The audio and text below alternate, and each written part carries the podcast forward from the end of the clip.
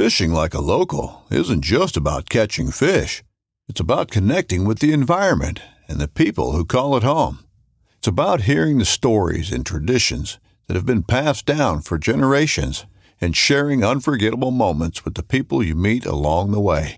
Fishing like a local is having an experience that stays with you forever. And with Fishing Booker, you can experience it too, no matter where you are. Discover your next adventure on Fishing Booker. This upcoming concert season will be all about the boots, and Tecovas is your stop for the best in Western style. Tecovas has seasonal and limited edition offerings this spring and summer, including men's and women's boots, apparel, hats, bags, and more. All Tecovas boots are made by hand in a time honored tradition with timeless styles that are always on trend. And Tecovas has first wear comfort with little to no break in period. It's hard to find this level of comfort paired with this level of style. Stop by your local Tecova store, have a complimentary drink or two, that's WCB style, and shop new styles. The smell of fresh leather and friendly staff are at your service. Many stores even have leather custom branding to make your boots truly personalized. And with regular live music and events, there's no in store experience like it. If you can't make it into a store, just visit tecovas.com. That's T E C O V A S.com. They offer free shipping on all boots, as well as free returns and exchanges, and ship right to your door. Go to tecovas.com and find your new favorite pair of boots today. Hey everyone, real quickly here before we dive into this episode, I want to talk about e scouting. Now, if you're listening to this show, I got nothing but love for you. Um, and if I didn't truly believe something was going to drastically improve your odds of becoming a better hunter, I wouldn't even bring it up. I recently took an e scouting course called Treeline Pursuits. Now, if you haven't heard of Mark Livesey, he is pretty much the best in the world when it comes to e scouting. He's developed an online educational tool that not only combines his extensive knowledge uh, of successful elk hunts, uh, but his massive knowledge in e-scouting. What he's done is he's put a course together that's going to teach you e-scouting techniques and strategies, how to find and identify elk holding features, how to evaluate zones of pressure and trail usage, determining limitations and hunt parameters, researching and developing hunt areas, planning travel and hunt routes, identifying and testing glassing spots, glassing strategies, formulating a, strat- a strategic hunt plan, maximizing the full potential of your mobile hunting apps, effectively utilizing prime hunting hours. Now, this course is designed to help improve your odds of killing an elk. But what I plan to do is take the knowledge I've learned in this course and apply it to other hunts that I plan on taking this year or, or in the future, you know, mule deer, bear, moose, whatever it is you're going to be after, you're going to be able to use these tools and, and take them in and apply them to your hunt. It's only going to make you a better hunter. It's going to cut your boots on the ground time down. Now, don't get me wrong, I'm still a huge proponent of boots on the ground, but, uh, you know, go check it out, folks. Believe me, it's worth it. And, uh, you know, because Mark, he loves us Canadians so much, he gave us a promo code to save a bit. Use the promo code FOCUS22 at checkout, and you're going to get 20 US dollars off. Um, so, great deal, guys. Check it out. And as always, guys, uh, make sure you subscribe, give us a five star rating. Uh, Pete and I, we really appreciate all that.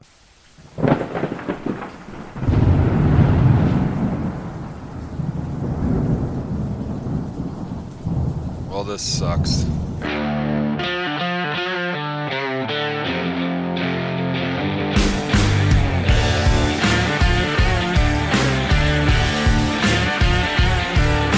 You head down when you were Tuesday. You went down. You got yourself a new setup.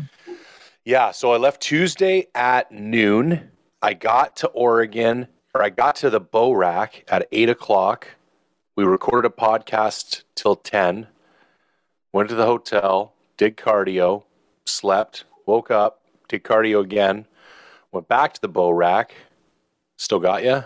Yeah, yeah, I'm here. It just my kids are fucking with the webcam, and now it doesn't work. It's all good, man. I should have um, pulled out, dude. shouldn't we have all? Um, I did a number of times, but it was it was just that. That's the thing, man. You just need to not uh, do it once. I let it or three three times, and that's it. Wow, that's I. I'm, I'm a one and done kind of guy, man. I was. Yeah. oh yeah. We didn't have my first kid until I was 37, and so you know, by the time we were like kind of thinking like, yeah, I could do this again, I was like, nah, fuck that, I'm done. Yeah, I want my life back because I was like 40, and I'm like, I want to do shit, you know. Anyways. Yeah and then went back to the bow rack the next morning for like 10:30 and just sat there.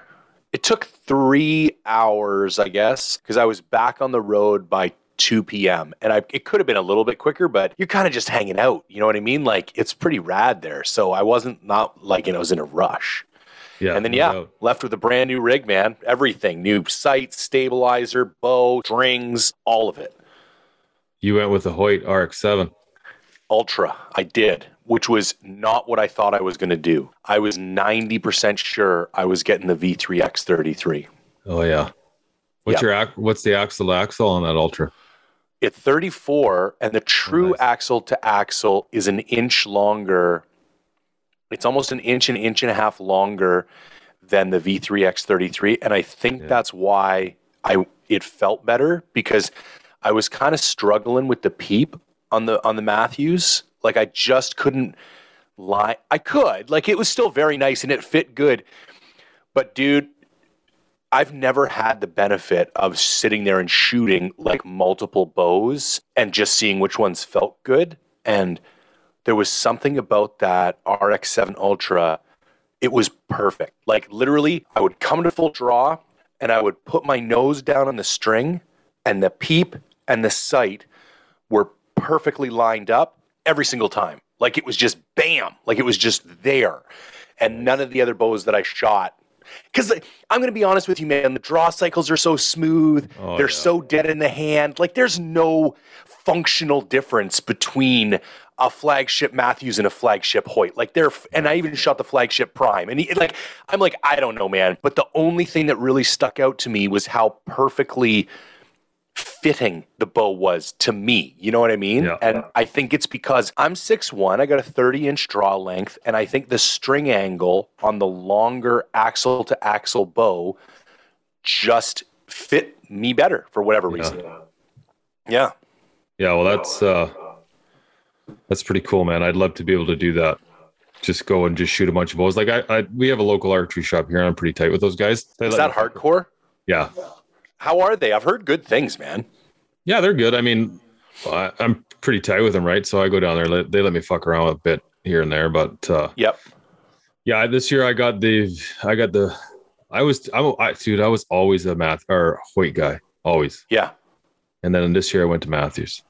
Yeah, I don't blame you. It's a, it's a phenomenal like they're killing it, and they're by far the most popular bow right now. Like that Yeah. V3X is is outselling. It's that bridge everything. lock system. Yeah, the bridge lock is nice. Well, see, the nice thing is about the Hoyt is it's got the Picatinny rail attachment, so you're kind of Same and and then with the inline rest, I'm kind of in the same spot. Oh yeah. Um, but it- I do think that bridge lock is is a beautiful setup, and they did have more sights for it than they had with uh, the picket. They were out of the Picatinny rail attachments for everything except black, gold, and option, which Yeah, is I fine think- because I think it's going to, but next year I think it'll catch up. So hundred know. Are, percent. are you a new bow every year type of guy?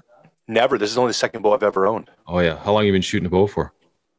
Four years. Oh yeah. Nice. Nice. Yeah, I bought a Pro Defiant 34. Hoyt was my first bow ever. Nice. And uh, I- yeah, man. I now here's the funny thing: I haven't been a bow every year guy, but moving forward, I might be like a bow every every other year guy, and that's actually one of the reasons. One of the things I did differently is I I, I my my Pro Defiant is an 80 pound bow, and I only got 70 pound limbs on the Ultra for two reasons. One, I'm 43 and the 80 pounds, I can feel it in my shoulder. Like sometimes you want to practice for a while. And with the 80 pounds, you just can't, man. Like after you f- fucking sling 50 arrows at 80 pounds, it's like, nah, you're done. Or you got to wait 10 minutes between ends to like let the inflammation come down a little bit. And I wanted something that would be easy to sell. And I think 70 pounds these days is just way easier to sell than than 80 pounds. So, and from what I understand, the technology has come so fast. I bet you I'm getting pretty close to the same speed, and I've got it overclocked to about 74 pounds. So I bet you I'm getting pretty close to the similar speeds of a, a 74 pound RX7 Ultra and an 80 or 81 pound Pro Defiant 34. Yeah. Last year I shot the 80. I shot the RX 580. Yeah, The year before I shot the RX 470. Yeah. Now I'm shooting the Mathews uh, 70. Yep, All same shit, man. And you got a long draw length, so you're going to pick up arrow speed just on your long Yeah. draw length. So that's the other with thing. arrow setups now, like Fuck man, and the biggest thing is it's it's shot placement. Like, Right. Yes. what are you doing for so sight? Would you you went with what sight? So black gold pro sight five pin slider. Oh yeah, how do you like that? so far it's amazing and and it was kind of funny that was one of the things because i've only my sight on my old bow is a, a tr- uh, an Axcel AccuTouch five Yeah. pin slider which i really liked i liked the customizability of the Axcels but they some things do slide around a little bit. Like you'd get home from a from a week in the bush and your third axis was all wonky or something. Like mm-hmm. there was just a couple things that didn't bite, and I'm pretty rough on my shit. And so I did know going in, I didn't want to run another Axcel. And plus, you know, like with the podcast and stuff, part of my job is is to like test different stuff. And I thought, Yeah, so I was I knew going in I was either going to run a black gold or a Spot Hogg. And I thought what I was going to run was one of those the dual track black golds or the triple stack um, Spot Hoggs. You know the ones that have the multiple pins but they're vertical yeah, and they seem to be all the rage these days. And I guess the the philosophy is like less thing in your vision. But I gotta say, I get really nervous not having five pins. Like I love the fact that no matter what happens, something can walk in range in between 20 and 60. I don't gotta touch anything. I don't gotta move anything. And I can just pick a pin and shoot. And that's happened to me like multiple times where I, you know, I'm in an elk situation or a deer situation and I'm ranging stuff between 30 and 50. And I'm like, I don't know where he's going to come in. He's going to come in somewhere between 30 and 50. And then he comes in and I just get nervous that I would have to reach down and maybe I would forget to reset it. So when we really started looking at sights, I'm like, fuck it. I just feel comfortable with the five pin slider. I'm sticking with it. And I've never felt like my, I don't find it complicated and I don't find it clouds up my, my sight picture. Like I, I'm very comfortable. So I, I like that. yeah. I I stick with the five pin. It's uh, I shot adjustable sliders for fixed pins, and uh, I don't know. I just I shoot a five pin, and my I just first pin's thirty yards, so I go thirty to seventy. And you, so do you shoot that fixed Mathews on yours? Yeah, but I got uh I got the Axcel in there. Five Okay. pin. Yeah. Okay. Okay. Yeah. Just uh the the the one it came with was good. It was a five pin. It just it's pretty tight to the riser. Oh, okay. So, and that's made by Axcel. Those Mathews sights are Axcel sites. Yeah, yeah. So I got uh I picked up one of those and I slid it in and it's pretty good. So Nice. I'm gonna go with that this year. Yeah, Yeah. I, I, I, I, I thought about it long and hard because I also didn't know it was going to be available, and there does seem to be quite a few of those five pin fixed floating around for the Mathews. Yeah. And I was, if I was in that situation, I was going to do exactly what you said. I've never shot an animal over seventy. No. So thirty to, and and I think you're so close at thirty. If you, you could literally just put the pin, what are you going to be two inches Oh, high, I something do. like that I've at twenty? yeah. Who cares? I've shot animals at 10 yards. I've always I've always run my first pin at 30. And I Yeah. just it doesn't make any difference. Like I can shoot even on a target, I can shoot like I'm hitting it's it's a couple inches. And on an an- animal, it doesn't make any difference. So No. but it's just nice. I like having that extra 70 pin. It's uh like a typical shot is realistically is going to be like 40 to 60. You know what I mean? Yep. For like the hunts I do, the hunts you do is like that's Hundred percent. all my experience. It's been 40 to 60. It's never you're Ninety gonna- percent of the stuff I've Yeah. shot has been 40, 60. Like a, a couple bears at 30. My elk was at 30, but lots. I like 40 to 60. I don't think that's a, pe- something people talk about enough. They're trying to get close shots. I feel way more comfy at 40 than 20 Yeah. because shit starts going off the rails at 20. Like, who knows? Either they're going to see you, smell you. They're right on top of you at 20. I would way rather he's at 40, everything's quiet, doesn't know I'm sitting in it, just like way less stress sitting at Oh, that yeah. 40 to 60, in my opinion. Yeah, man, you have a you have absolutely it's when you're 20, Yeah. it's freaking you're it's nerve wracking. Like you, if you're not already if you don't have if you're not already nocked on your D loop, then anything within 20, like you're you're busted, especially if you're whitetail hunting. Yep. 100%. Yeah, I've gotten Yeah, I don't have a ton of whitetail. That was my first experience. Um, I mean, I've done Coues. I guess that's technically a whitetail, but I haven't done my. This was my first kind of tree stand uh, archery whitetail hunting this year. Um, but I would assume I, I was blown away how sketchy those things were. Yeah, I fuck, I have a hard time in tree stand, man. Super. I thought I was going to too, but I kind of got into it, man. I'm kind of a glutton for punishment, and I, I just liked Yeah. the. It was also pretty cushy, like they're permanent tree stands, and oh, some of them are, are pretty nice. big. So it's like I could see if I, I I know like the light ones that people are running and gunning with, like that would be a different. I'd have probably have a hard time sitting still in one of those for a few hours too. Yeah, I do a lot of branch sitting, so I'll climb up, just sit on a branch, and just No shit. yeah. But it's That's- tough. It's Have you tried the saddles? No, I thought about it, but I don't know. I just it. I kind of like. I'm so like up last minute type of thing. So it's like I, I don't know what I'm Yeah, yeah. really doing till I'm like in the bush, and like I change my mind so fucking much. I'm brutal. It, once I'm there and I'm set up, I'm fine. But like until I'm actually there, set up, I don't really know what I'm doing. Right. Like Right. I like when whitetail hunting, I usually start scouting for whitetails in October. So I'll have Okay. an idea where the bucks I want to target are, and I usually have like a couple spots where of which ones I want to do. And so it all depends on like my trail cam reads, you know, getting close to it. And like I really don't really start hunting whitetails till December 1st. So Yeah. Okay. I like when the bush is quieted down. You don't have a bunch of people running around. Those bucks, they're a little more, you know, they're a little more comfortable showing their face, walking around. It's getting closer to the rut. I just find it a lot easier. And like I'm I get a bow hunt anyway, so it makes no difference to me. It's just you well, gotta that's the whole you point. You're supposed we're, we're supposed to get a benefit for hunting with the bow, and in Yeah. BC, we don't really, with the one exception of that late season whitetail hunt. Yeah. So yeah, man, I think that's I'm all over that. Yeah. And last year I was cutting it pretty close. I had a really nice one on my trail cam picks. Oh, and yeah. it was cutting down to the I got mine on the 18th, but I Wow. sat yeah, I was pushing it down to the wire and I was like, fuck. And I was waiting, passed up on a couple. And same thing. I was like, oh, because I had a bad experience with an elk at the beginning of the year on September 2nd. I passed on a six by five only because on the two days before it opened, I seen a really nice six by six that probably scored 360. Oh, jeez. So, um, yeah, it, uh, that's the only way you're going to kill the big guys, man, is by passing them. That's that's hard to do. So I commend you for that, man. There's not a lot of people who like that. That takes discipline.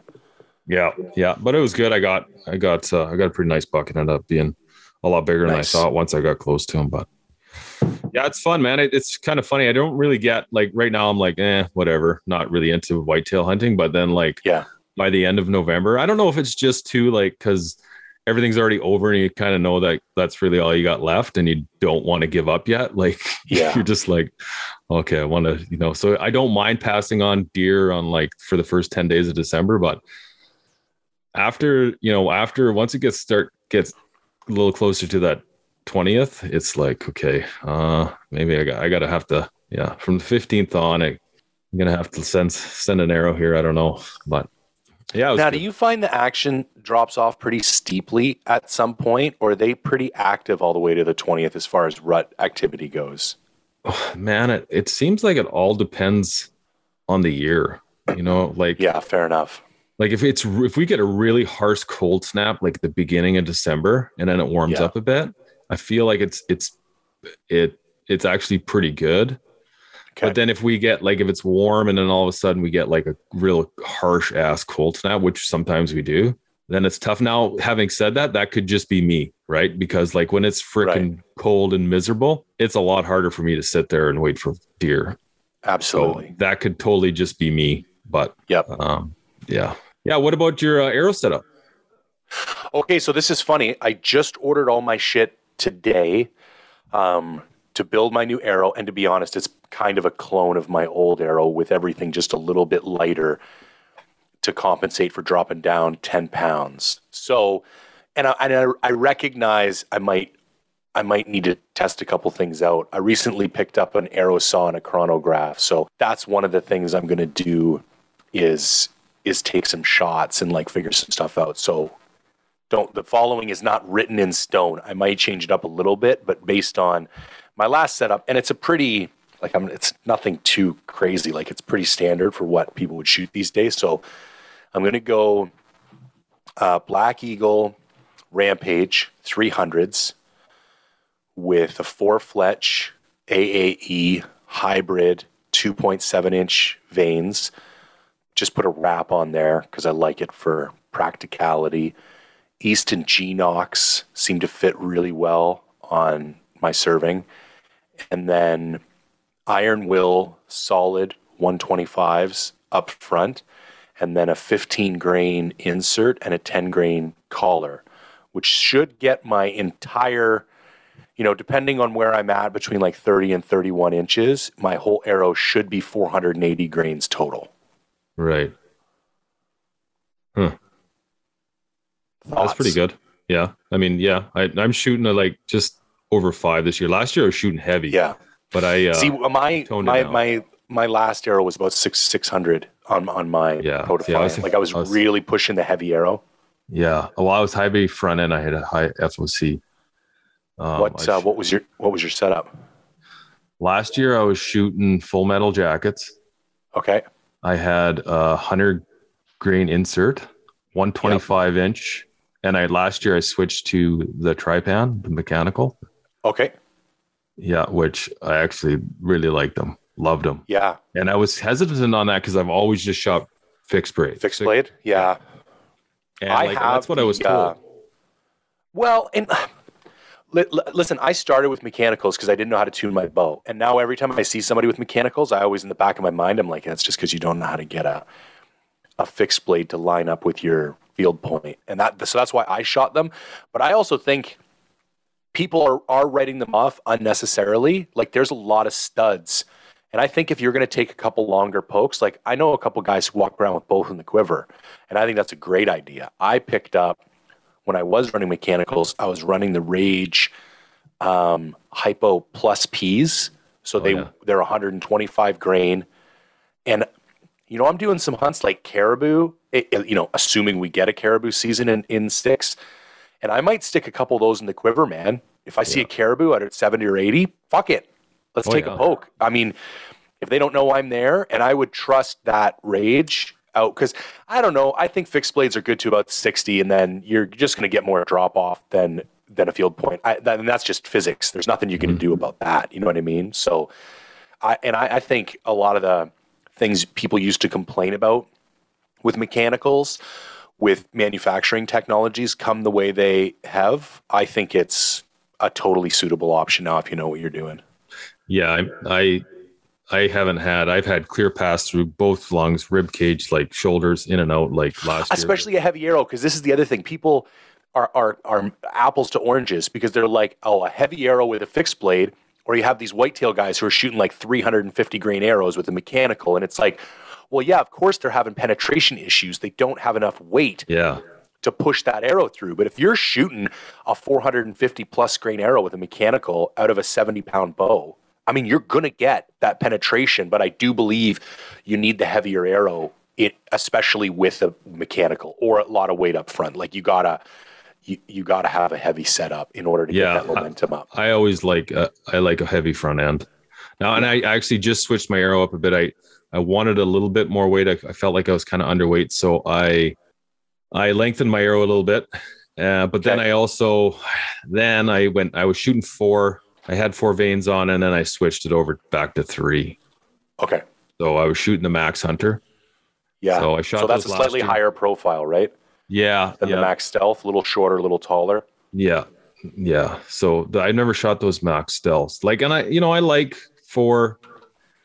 I like four fletched arrows. I just you know why i like four because i don't have to think about it when i put it on my fucking bow. oh Like I'm, I'm not kidding. Like I, I, I think there's an argument to be made. Sometimes I'm thinking, you know, and I've got that Arizona Easy Fletch, and it's so easy to fletch three arrows, and you get wicked helical out of that thing. Like it's a beautiful looking and behaving arrow.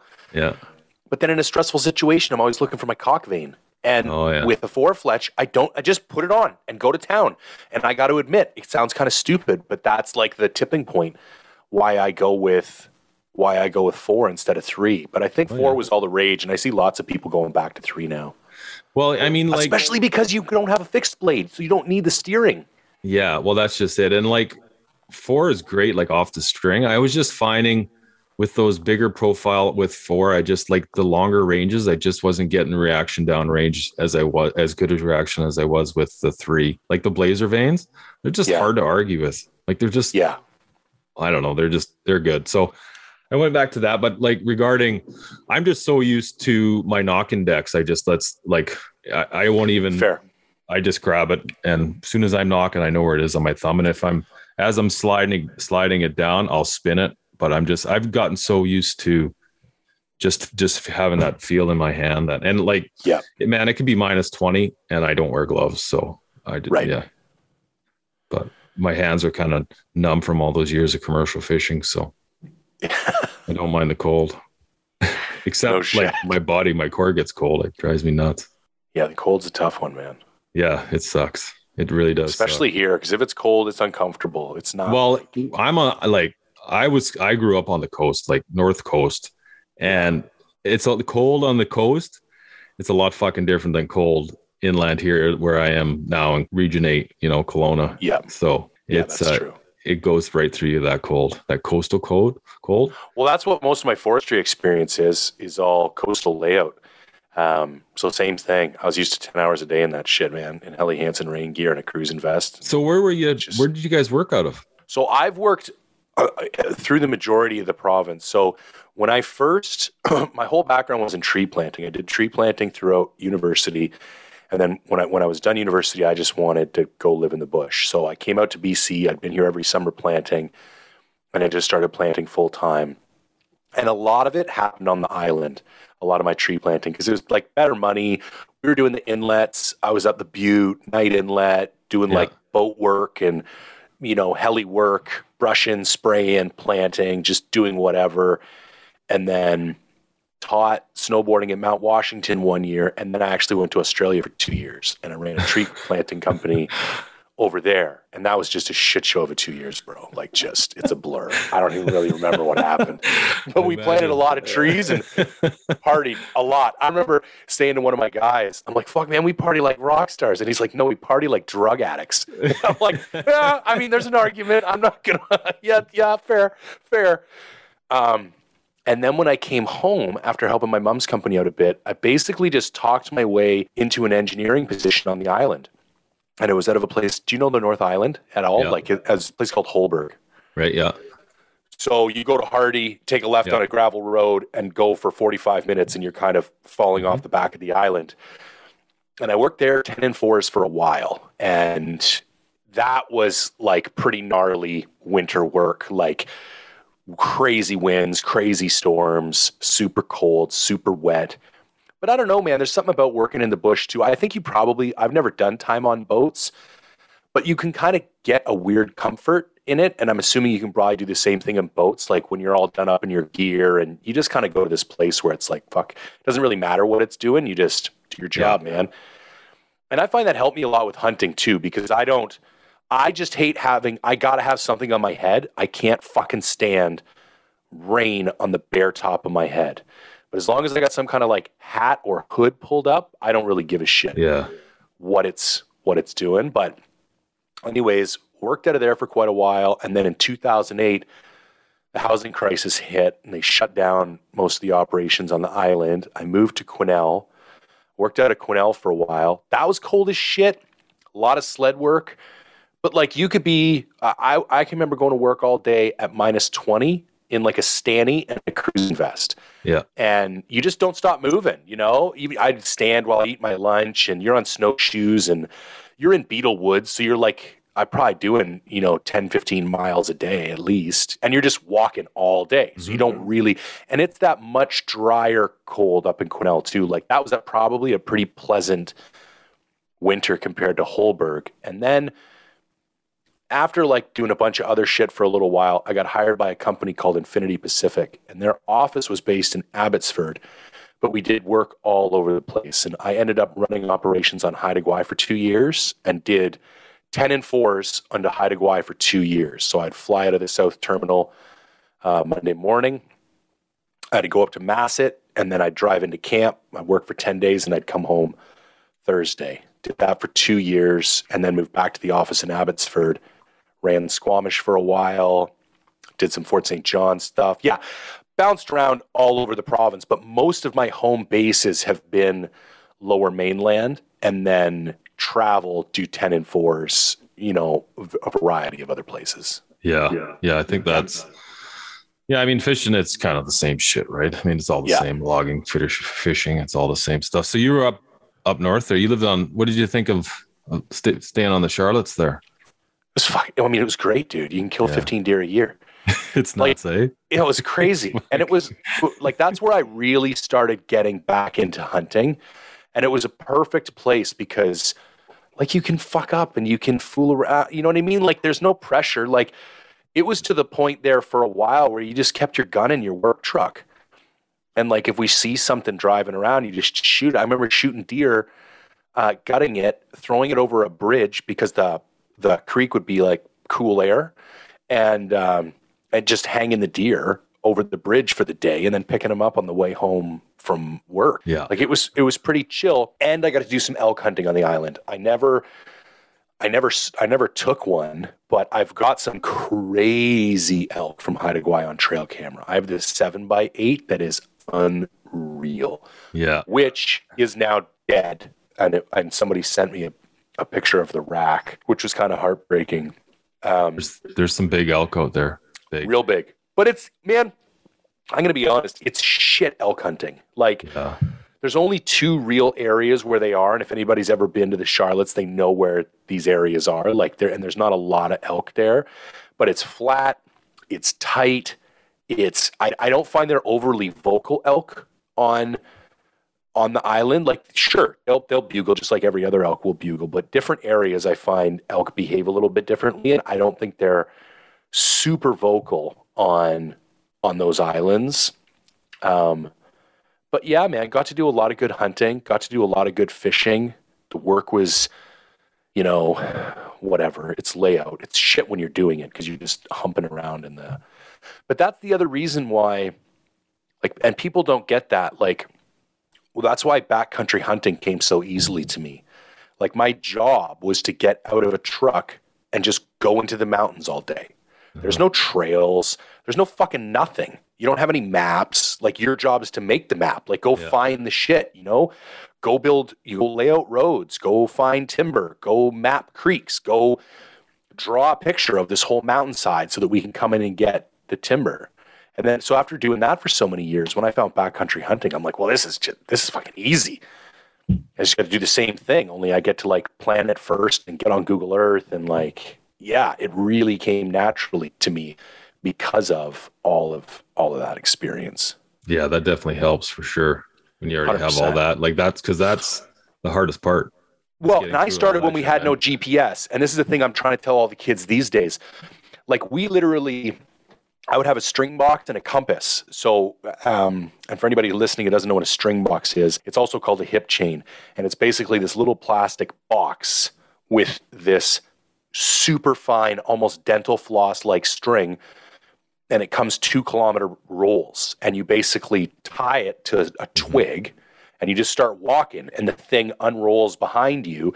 And that when you take a bearing and you walk, and then you get 150 meters or however far you're going, and you look down, and this box will tell you how far you've walked. And you're literally constantly plotting on a map exactly where you are. And that was the other thing that I think like I, I notice a lot of people get scared in the woods. And after being in the woods for years with no GPS, going to the being in the woods with GPS, I also find that's like a bit of a cheat code. Like it's almost takes away. I would happily go pre- back to pre GPS because I think I had a better competitive advantage. Yeah. Like I think there'd be a lot of places I could get to that most people couldn't. And now with onX and a phone, I mean, it's it's oh, wide it's open. Changed. It's insane. everybody goes everywhere. Yeah, yeah, and like I I still like paper maps. I I yeah, like I have uh, I have well I used to have Spot Messenger and then now I have the Garmin, but I only have that just because my wife makes me take it. So which eh, you know it's good too because if if shit it's hit good. the fan here yeah at home, uh, and I needed to come out right away, I would hate to, you know, be two days into a 10 day hunt and then find out something happened and I was eight days too late. You know what I mean? So Oh, 100%, man. And it's affordable. You know, Yeah. back in the sat phone days, that was all we had. And it's like, you're like, we'd be hard pre- None of us would have those as hunters. Like they cost a thousand bucks. The minutes were well over a buck a minute. And you had to buy these exorbitant plans.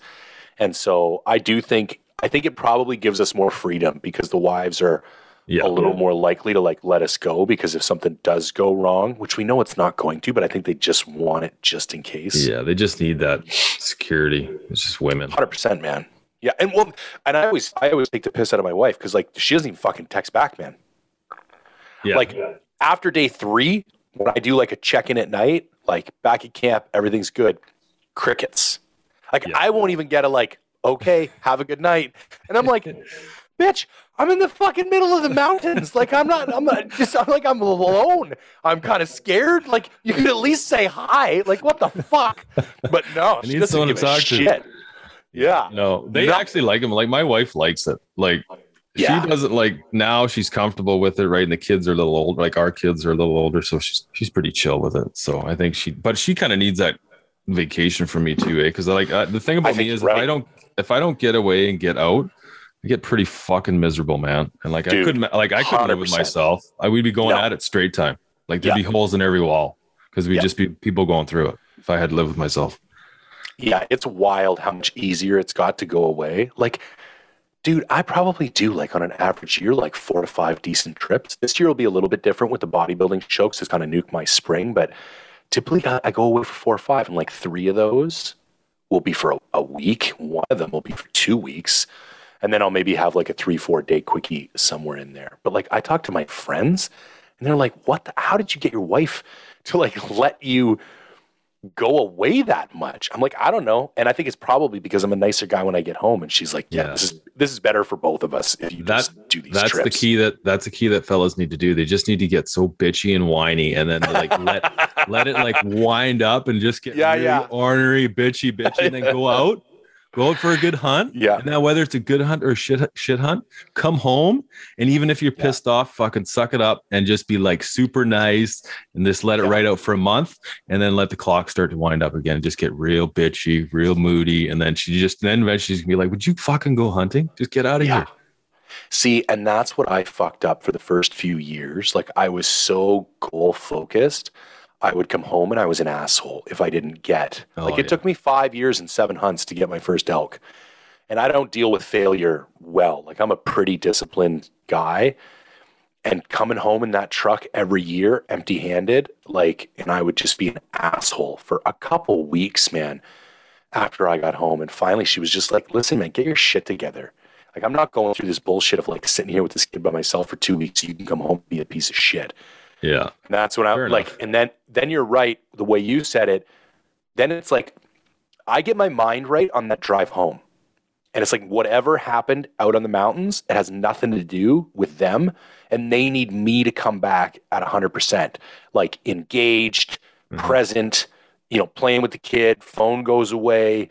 And so that's I really focus on that now, and I think that's a really good insight you bring up. Like you got to come home and be right back into it. And sometimes it's tough, man, because you got that mountain brain going on, and it's like you, you don't really want to talk to people, and you still Mhm. kind of like settling back into things, but you don't really have that luxury if you No. want to, to keep them happy. You got to come home and and hit the ground running. Yeah, you got to just come home and just lock it down, and then Yep. Yep. then just let it build up, and then eventually should just be like, just fucking go hunting, just get Yeah, out of get here, outta go here. hunting, go hunting. Yeah, Yeah. yeah. Did you, who did you did you do all those elk hunts solo? Did you go with someone? I've done I've done a combination of a bunch. So the three that I did on uh, Haida Gwaii, I did with a buddy of mine who I worked with. Those are pretty fucking hard elk hunts, like to consider. Yeah, If you're out, like, I wouldn't consider that being like, I don't know if you can count those as part of. Fuck, those are no, it's gnarly. fair. It's fair. They are they are pretty gnarly. Um, yeah, three of those were with a buddy, and then I went to um, where did I go next? Then I took my old man up the Muskwa in 2017 on a jet boat, and we didn't see shit. Well, that's not true. We saw one cow, and we watched her get ripped apart by three wolves. Um, so my old man was like, "This is fucking like not Geo type shit," and I'm like, "Yeah, you don't see this in Ontario, bro." um, so he was fine, even though we didn't see any elk. Like he went home was just like mind fucking blown. Um, yeah, shit, shit elk hunt there. Then I went to Wyoming with a buddy. We did a backcountry thing for ten days, and then I went to I'm trying to think what happened. There might have been another BC one in there, and I might have went to oh, then I went to Montana guided. And I just told this story on my podcast the other day, but I threatened to throw a guide off a cliff because I found out on day five he'd been running us into the ground so he couldn't, so he didn't have to take us to his honey hole. Oh, I fuck was like- off. Oh, I swear to God. I swear to God. I'm like, motherfucker, you're about to go off this mountain. Because he saw us taking all these points on onX and he thought we were going to take his spot. And I'm like, cocksucker, you haven't even showed me a map since I got here. I'm taking points on onX because if you die, I need to know how to get back to the truck. Um, oh, yeah. We got, like, when I lose it, I lose it. And I lost bet. on this kid, like, hardcore. Um, And you're a we big kinda mofo kissed and too. made I up. wouldn't be fucking. know, yeah, he was. He got one of those white face. Like he was just like, oh my god. And this guy who I just met from Washington that they paired up uh, together, he's like, bro, bro, calm down. I'm like, all right, all right. Anyways, anyways, that was terrible. I went to yeah, went to Montana, did a guided elk hunt, and then I think the next year I drew the tag in New Mexico, and that was the one yeah, solo, 36 hour drive and killed my bull, my bull at 10,000 feet in the White Mountain Wilderness, public land by myself on day five. And that was like, I had a little mini breakdown up there after that, man. Cause when you're working on something like that for, for so long and then it finally, and you're sitting there looking at your bull, it's just, yeah, it's pretty intense. Yeah, I was pretty lucky. I had a good mentor, so it made it a lot easier. I fucked up, man. I didn't fuck up, but like I'm not good with people. Like I like I wish if there was something I wished, it's that I was better at like meeting people and wanting to hang out and like because I I do somebody asked me the other day, who was I talking to? That elk shape, Dan Staton I had Oh, yeah, Dano. And Love uh, Dano. He's a- What a good guy, man. And He's a beauty. He's the one who asked me. He's like okay what did you if you were going to give yourself feedback what did you do wrong? Why did it take seven hunts in five years? And at first i didn't clue in. I'm like i don't know man. I think that was just what had to happen. And then like five minutes later it hit me. And i'm like no i fucked up because i didn't get a good mentor. And i think they're out there. And i have a couple kind of now but even still they're not like somebody actively who go and I still have a shitload to learn, a ton of learn. Like I've really really, really focused back on hunting for like five years, man. I'm I I'm still a fucking kid compared to like the legitimate fucking studs. Um, but I get this thing in my head where I feel like if somebody else helps me, I didn't really do it. And I think that's just bullshit ego. So yeah, I said to Dan, I, I I fucked up. I let my ego get in the way, and I had this picture of how I was going to do it, and I didn't. That was the only way, and it was going to be, you know, public land. It was gonna. I was gonna. You know, it's I had to be archery, and I had to call it in, and I was going to do it myself, and Like the storybook. a hundred percent, man. Which people do because, and this is where social media kind of screws us because that's the story you see, but you don't see. Like you look at guys like Lampers and you look at guys like Dan who are going out there and doing that. It's like fine, yeah, they're not showing the ten years that it took for them to get to the point and that where they were going hunting with other dudes and they probably only got an elk every three or four years because there was three or four guys hunting every year and everybody was taking their turn or they were going with an uncle and just learning like none of that stuff and that's the stuff that i didn't give myself permission like if i was going to do it all over again i'd go look for some dudes that be like can i just come on the hunt man Yeah. I don't I don't need to kill nothing. I just want to hang out and see just show me how we get into elk country and show me how we call. I'll just I'll, I'll help you pack meat or I'll, I'll help out at camp.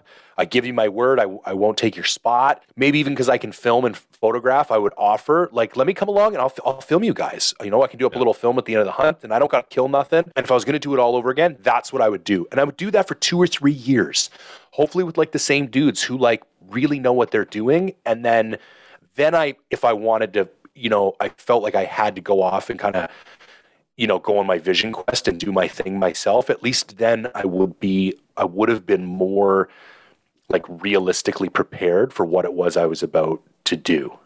Yeah, see, I, I that's the thing is like I was super lucky.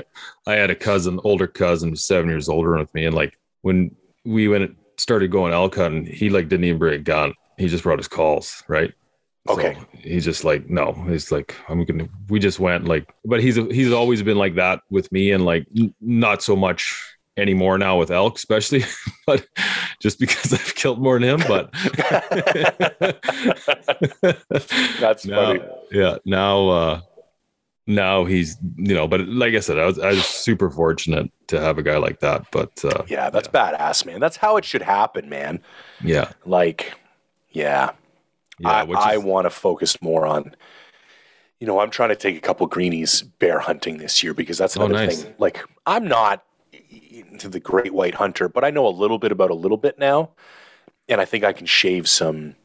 I'm a decent enough bear hunter, and I think I can shave some learning curves for some dudes. And I well, it's bush skill too, dude. You know what I Yeah. mean? Like it's you could spend as much time as you want hunting, whatever. There's a little bit of luck involved in everything. So Hundred percent. and it's mental too. Like if you if you got good bush skills, you're gonna be on day three. You're not gonna get freaked out and want to Yeah. go home or be thinking about just trying to get shoot anything you can because you want to go home. You got those calluses built up already, and I think that's a huge thing. I think the biggest obstacle for new hunters is just getting over the fear of getting out. Like that's the number one. Dude, obstacle. you're nailing it, man. And I, I I say it all the time on the podcast. It's like everybody keeps hitting me up for the perfect boots and the perfect tent, and it's like it's not your boots or your tent that's going to send you home. It's your fucking mind. yeah, for sure. And the only way you can toughen it up is by more time out there. Like I gave up on hunts.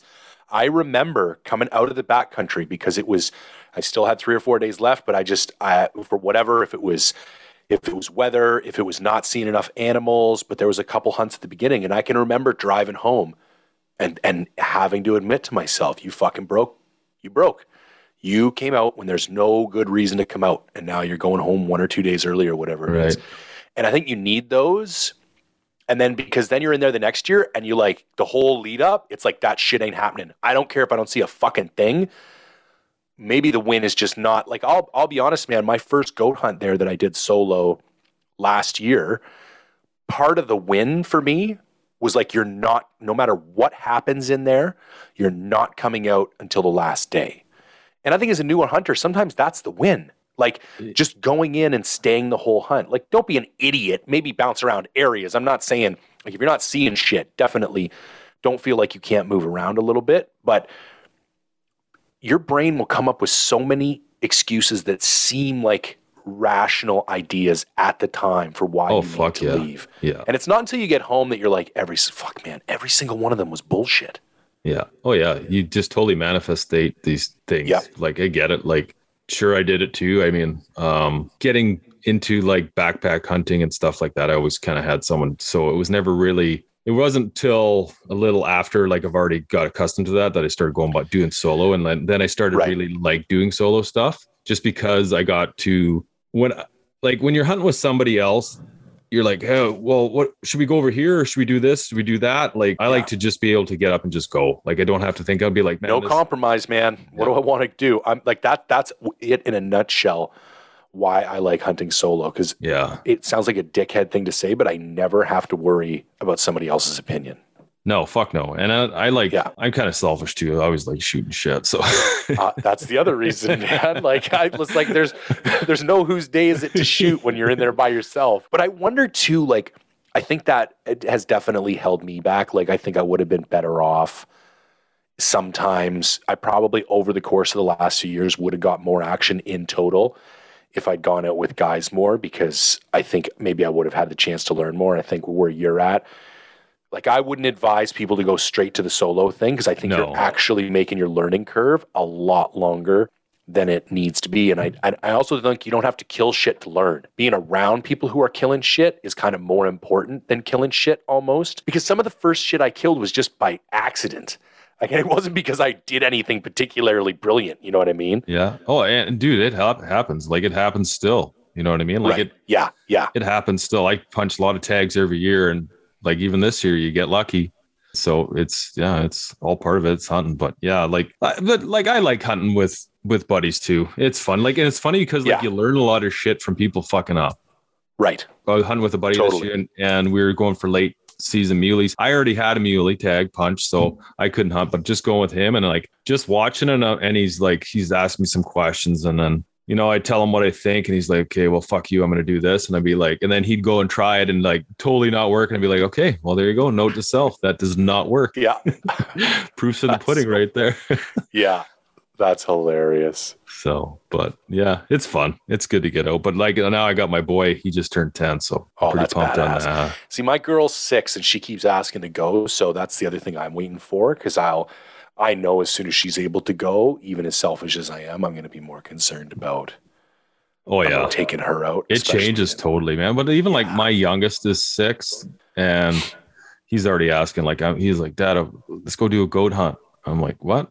a goat? Okay, saddle up, buddy. so Going in hard right from the right from the get go.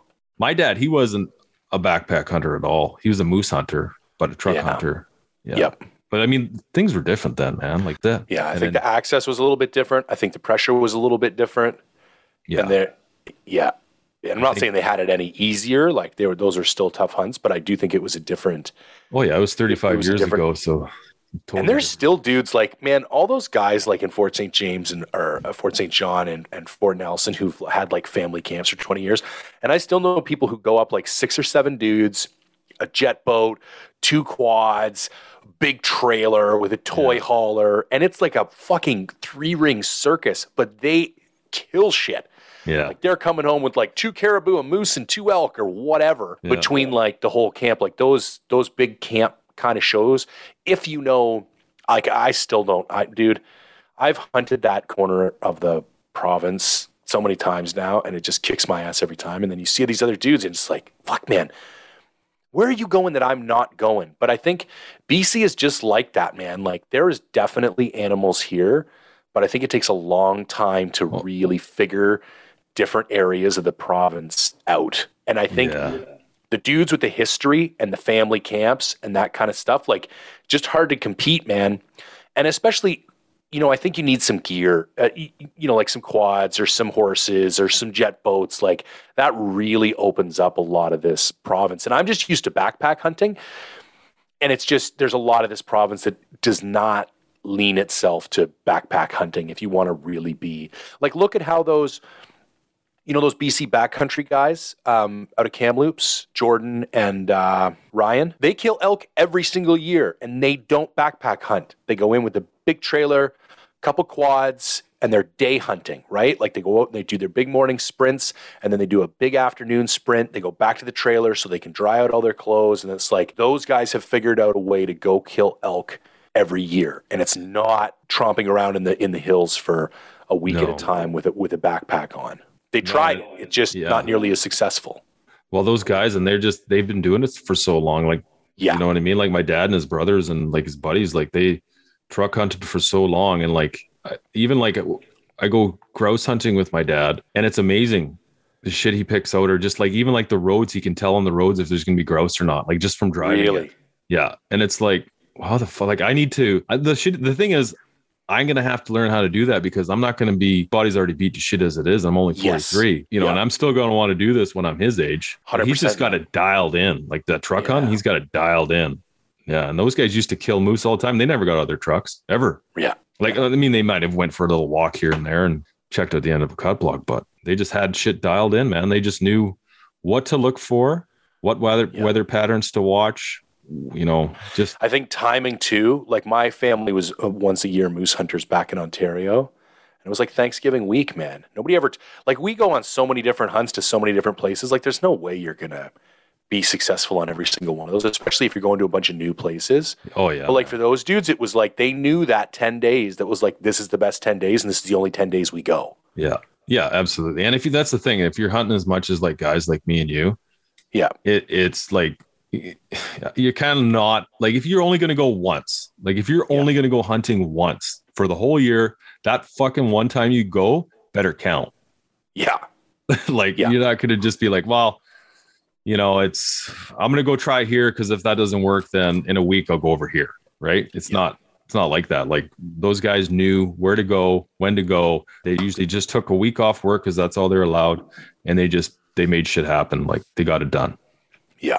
Didn't bounce around. And I think the camp mentality, like we've already commented, I think that helps success rates because you, just got so many more eyes out in the bush that you know, and you're there's still enough that everybody's going to be successful. But I think going out with with five or six dudes who all know what they're doing, your odds are just so much higher. Especially when you trust them, when it's the same dudes who are hunting together year in, yeah, and year out. Where we have gotten a little more individualistic, and I think people have gotten a little bit more.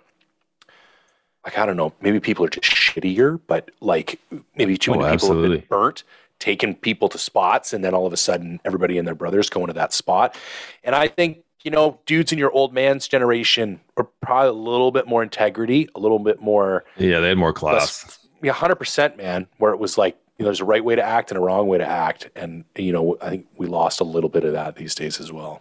Yeah, like I know, I know, like my wife's dad. He was a hard, he was a hardcore hunter, eh? Like he shot everything in his fucking province, and like talk about tough. That guy did it in like jeans and like fucking wool jacket. You know what I mean? Yeah. Like just hard. You know, like Crazy. never. Yeah, just tough as nails, right? And like I remember asking him some questions about the stone sheep he shot, and he's like, "Yeah, I went with a, fr- a friend. Let me go along with him for that trip." And I was like, "Oh, where was he?" He's like, "Over my dead fucking body." If you think I'm going to tell you, and still to this day, like, who cares, man? You're old. Like, what Oh, the yeah. fuck? Yeah. Yeah. yeah, yeah, That's so funny, man. yeah. But What's your what's your year you look like? Do you know what's going on yet for your plans? I think it's going to depend on LEH draws, man. I don't know. Like Yeah, fair.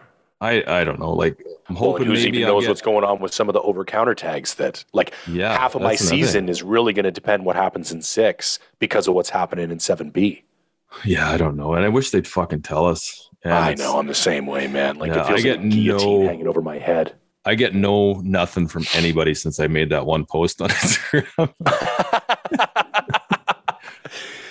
Yeah, dude, that was we haven't even talked about that. Like that was kind of let the cat out of the bag because everyone had said, "No, they never asked for it to get taken away," and blah blah blah. And then your post came out. I was like, "Wait a minute, that looks to me like that's a pretty clear cut ask." You know what I mean? Like, Yeah. uh, yeah, yeah, man. And the funny thing is, when I I got a lot of phone calls, like I did that post. It's funny. I went to that thing Friday night, did Yeah. that post Saturday night. Like I Yeah. don't know what time around dinner time, maybe after dinner. I was getting my phone was getting lit up Sunday morning, and it got lit up Oh. Sunday. Monday was insane. Tuesday was insane, and then finally by Wednesday it started to die down. But apparently the it made it to uh, the premier's office, so it ended up on. Were they Yeah. pissed that it had got out at that meeting and then had been leaked to social media?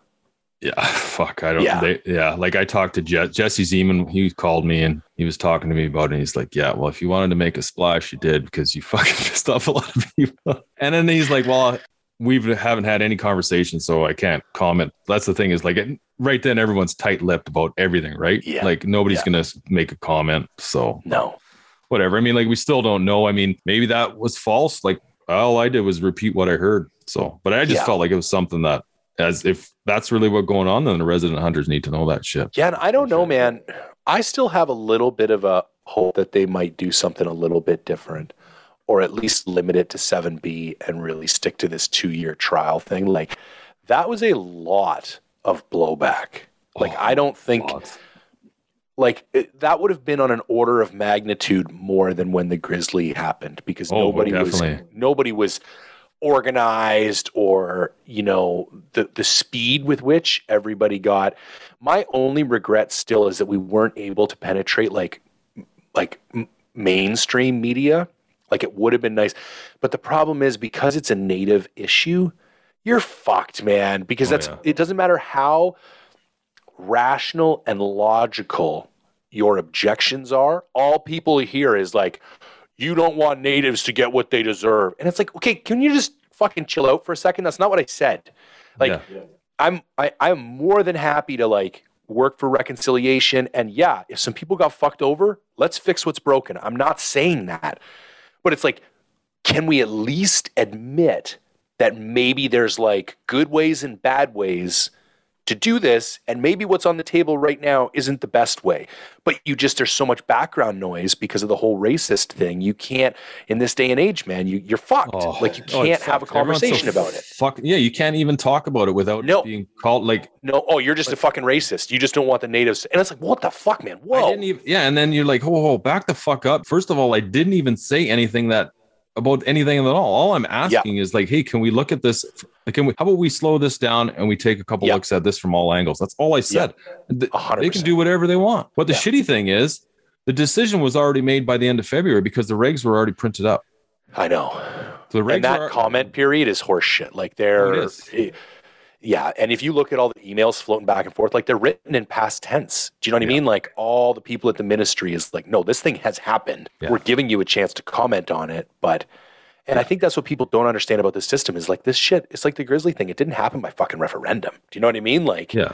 Oh no. somebody just made the decision and executed, and that's Well, all there and- is to it. Yeah, and it's it's a reaction, not an action on our half. Like we we don't even have a chance to Yes. do any action. It's just a real like if Yeah. they need to put those a year in advance, saying, "Hey, these are going to be the proposed. These are going to be the proposed changes for the Yeah. next the next um cycle." Yes. So the next time the regs come out, these are going to be the proposed changes. Now you guys have this much time to comment. We're going to take feedback on science based, nothing else. It doesn't fucking matter if people don't like it. If they don't like the grizzly bear hunt, they can fuck off. It doesn't matter as long as the science can support it. Because like, look at the mess you have. You hear from people up north. Oh, it's crazy. Like it's Yeah. a fucking mess up there with the grizzly bears. Oh, So it's crazy. Well, my black bear hunting spot is just, dude, like it's about an hour and a half outside of Prince George, and it is just like littered with grizzly bears. yeah, They're well, everywhere.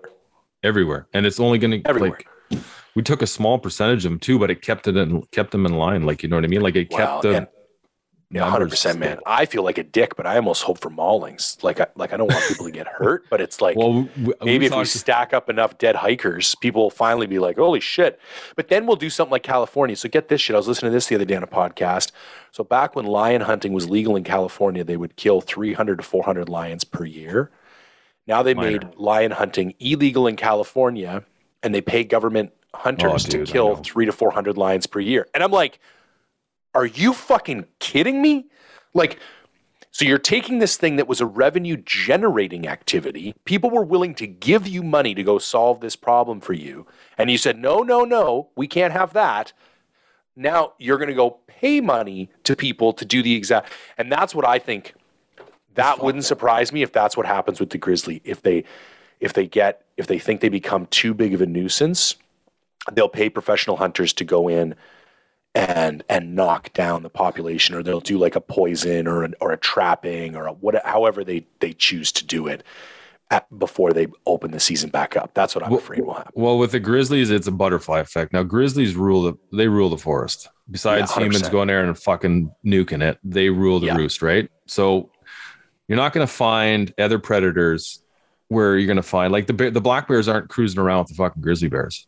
You know what I mean? Like, there's a reason there's so many black bears pushed down low now, and they're getting through everyone's Yeah. garbage because the fucking grizzly bears pushed them out of their territory. They're like, get the fuck out of here. This is mine. I own this area, right? yeah And now every think of every year if you're not taking 300 grizzly bears out. So Yeah. we, that's what now four years.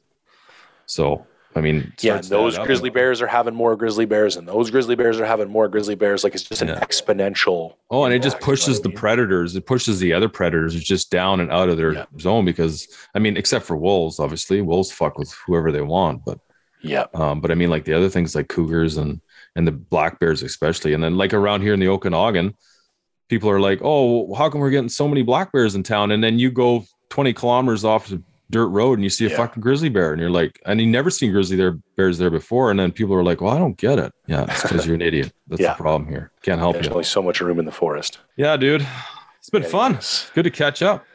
yeah man i So appreciate what are you doing anyway? You're on. you're a fucking you're an, you're an animal, man. So you're you you were like a hunt two. What you're six one. You're big dude, right? yeah You're- so you're six one. You're like Yeah. two hundred something, looking good. You jacked up to a monster, and now you're going back down.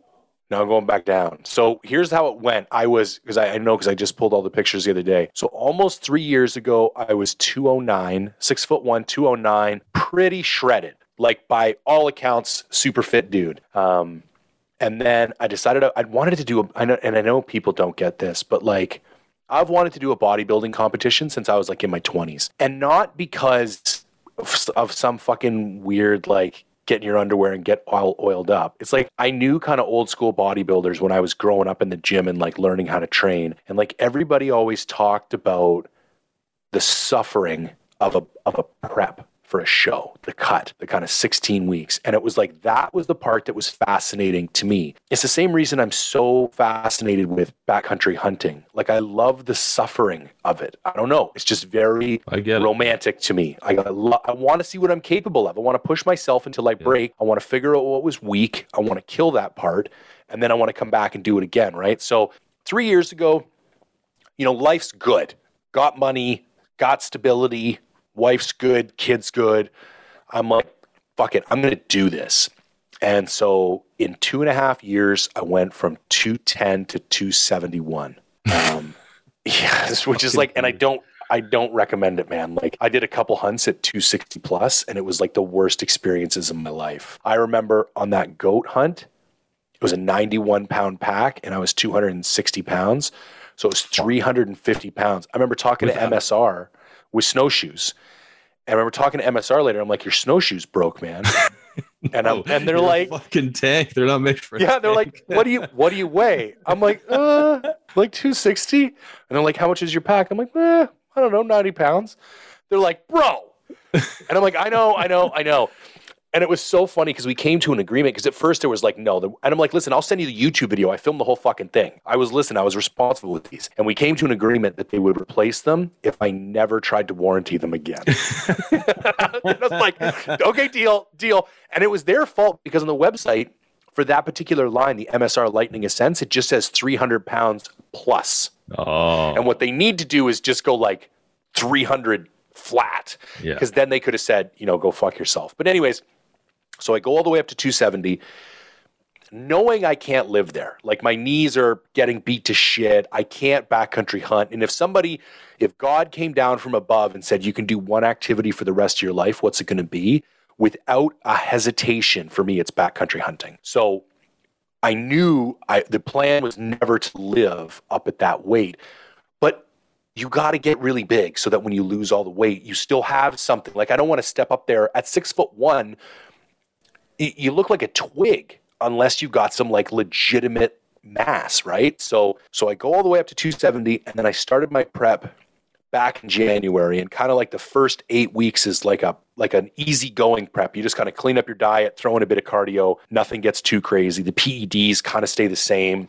Not it's it's like a little mellow. And so and now I'm 13 weeks out from my competition, and this morning I was 242 pounds. So I've lost 30 pounds since January, and I think I probably have another 30 to go. And I bet you I step on stage like inside out, fucking peeled, see my organs type of shit at 210. That would be, I would be very happy if that's what, which is funny because that's where I started three years ago was 209. But this will just be, as long as everything works out, a completely different 209. different look. Two oh nine. Yeah, like I, you know, I'm not going to look like one of the pros or anything, but Chisel you know, for an amateur, Chisel Bod from now on. Jay Chisel Yeah. bod. yeah, it was pretty funny, man. Some fucking there was some pretty comical memes that went up the other day about it. And I was like, yeah, at least people are paying attention. Fuck. oh, dude, that's hardcore. I work out. I've like, but I I was playing hockey competitively, so I, I got into it then, and I just I do it. Part of my routine is I get up at four and I work out every morning, right? So, but nothing like that. That's fucking You're nuts. fucking Jocko Willink. yeah, cool, dude. No, oh fuck, yeah, man. man. it's been a good chat. I like, Absolutely. I w- wanted to have a drink, but then I knew you were on this crazy ass diet, so I didn't even bring it up. Next time, Yeah, when you're done, when's your next time. competition? July 9th out in Abbotsford. That'll be good. It'll be fun. No, thanks for having me on, man. I appreciate it. We'll um we'll do round two on on my show in a few weeks. Yeah, sounds good, buddy. Okay, man. You have a good night, eh? All right, you too, brother. Later. Thanks again, everyone, for tuning in to the Focus Hunting Podcast. It's coming at you as part of the Waypoint Outdoor Collective. Quick shout out to the sponsors of the show Vortex Optics, the best in optics, period. Backroads Maps books. Never get lost with Backroads Maps. AKU Boots, yo to your feet. Scree Hunting Gear. Now, if you guys check the show notes, you're going to find some promo codes. Use them, save a bit. Love you guys. Talk to you soon.